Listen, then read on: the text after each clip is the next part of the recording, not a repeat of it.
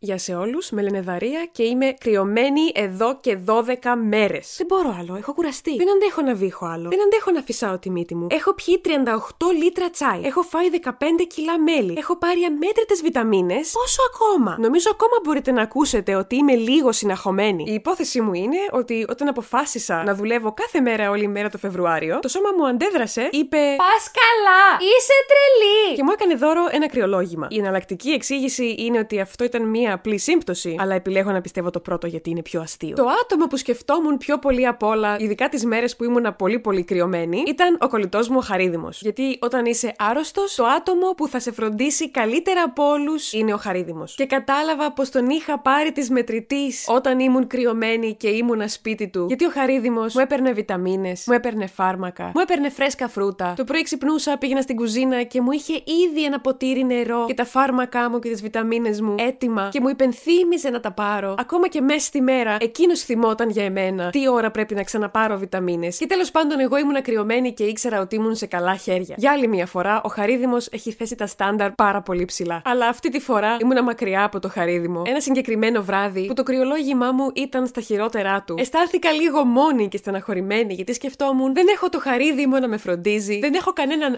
άλλο να με φροντίζει, είμαι single και δάκρυσα. Έκλαψα λίγο, όμως έκατσα. Εντάξει, μετά από ένα λεπτό μου πέρασε και σαν δυνατή και ανεξάρτητη γυναίκα που είμαι, πήγα και έφτιαξα τσάι στον εαυτό μου. Το 500 τσάι εκείνης της ημέρας. Ξέρετε φυσικά πως τον τελευταίο καιρό έχω μετατραπεί από ένα άτομο που έμενε συνεχώς στο σπίτι σε ένα άτομο που περνάει πάρα πολύ χρόνο έξω. Όντας λοιπόν κρυωμένη, έπρεπε αναγκαστικά να περάσω τουλάχιστον 4 μέρες μέσα στο σπίτι για να αναρρώσω και να αισθανθώ καλύτερα. Μπλε μπλε μπλε μπλε μπλε. Και δεν βγήκα έξω. Δεν μπορούσα να βγω έξω. Ήθελα να βγω έξω. Την πέμπτη μέρα όμως είχα αρχίσει να αισθάνομαι cabin fever. Είχα αρχίσει να νιώθω μια κλεισούρα. Είχα αρχίσει να πνίγομαι. Και παρόλο που δεν αισθανόμουν πάρα πολύ καλά, έβαλα τα τέλεια ρούχα μου, πήρα το λάπτοπ μου, πήρα το βιβλίο μου και πήγα με τα πόδια μέχρι μια καφετέρια. Ήπια ζεστή σοκολάτα, έφαγα κέικ με σοκολάτα και αισθάνθηκα πάρα πολύ καλύτερα. Αλλά βαθιά μέσα μου ήξερα πως αυτό που θα με έκανε να νιώσω ακόμα καλύτερα δεν ήταν το κέικ σοκολάτα. Ήταν τα χαρτικά, τα είδη γραφείου. Αυτό που στα αγγλικά ονομάζουμε stationery. Μιλάω πάρα πολύ συχνά για τα πράγματα που αγαπώ, όπως η μόδα, η Eurovision, ο χαρίδημος, το glitter, αλλά δεν νομίζω να έχω μιλήσει εκτενώς για το πόσο πολύ αγαπώ τα stationery. Εγώ λοιπόν αγαπώ τα stationery.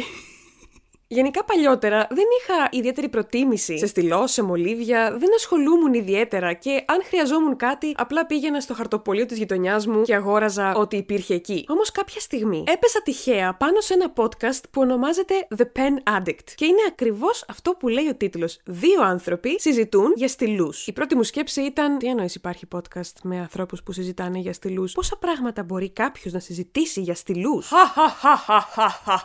Πόσο λάθος ήμουν. Υπάρχουν πάρα πολλά πράγματα που μπορεί να συζητήσει κανείς για στυλούς. Και για μολύβια, και για χαρτιά, και για πένες, και για μαρκαδόρους, και για χάρακες, και για αυτοκόλλητα, και για φακέλους, και για μελάνια. Η συζήτηση μπορεί να είναι ατελείωτη. Και αρχίζοντας λοιπόν με τους στυλούς, το ενδιαφέρον μου άρχισε να αναπτύσσεται και να επεκτείνεται σε όλα τα χαρτικά. Για να σας δώσω ένα παράδειγμα του πόσο αγαπώ τα stationery και πόσο αφοσιωμένη είμαι σε αυτά, πέρυσι πήγα στη Ρώμη. Δεν με ενδιέφερε καθόλου να δω το Κολοσσέο, δεν με ενδιέφερε καθόλου να φάω τζελάτο, να φάω πάστα, να φάω πίτσα. Τα τρία πράγματα που με ενδιέφεραν στη Ρώμη ήταν τα vintage μαγαζιά με ρούχα, ο specialty καφές και τα stationery. Γιατί υπήρχαν κάποια είδη γραφείου, κάποια stationery, τα οποία φτιάχνονται στην Ιταλία, είναι κλασικά, είναι iconic. Ε, ναι, συγγνώμη, editing δαρία εδώ. Για κάποιο λόγο με είχε πιάσει μια μυστικοπάθεια και δεν σας είπα ποια ήταν τα τρία αυτά πράγματα που εγώ έψαχνα στην Ιταλία. Το πρώτο ήταν η κοκοίνα, η γνωστή κόλλα και το πολύ ωραίο είναι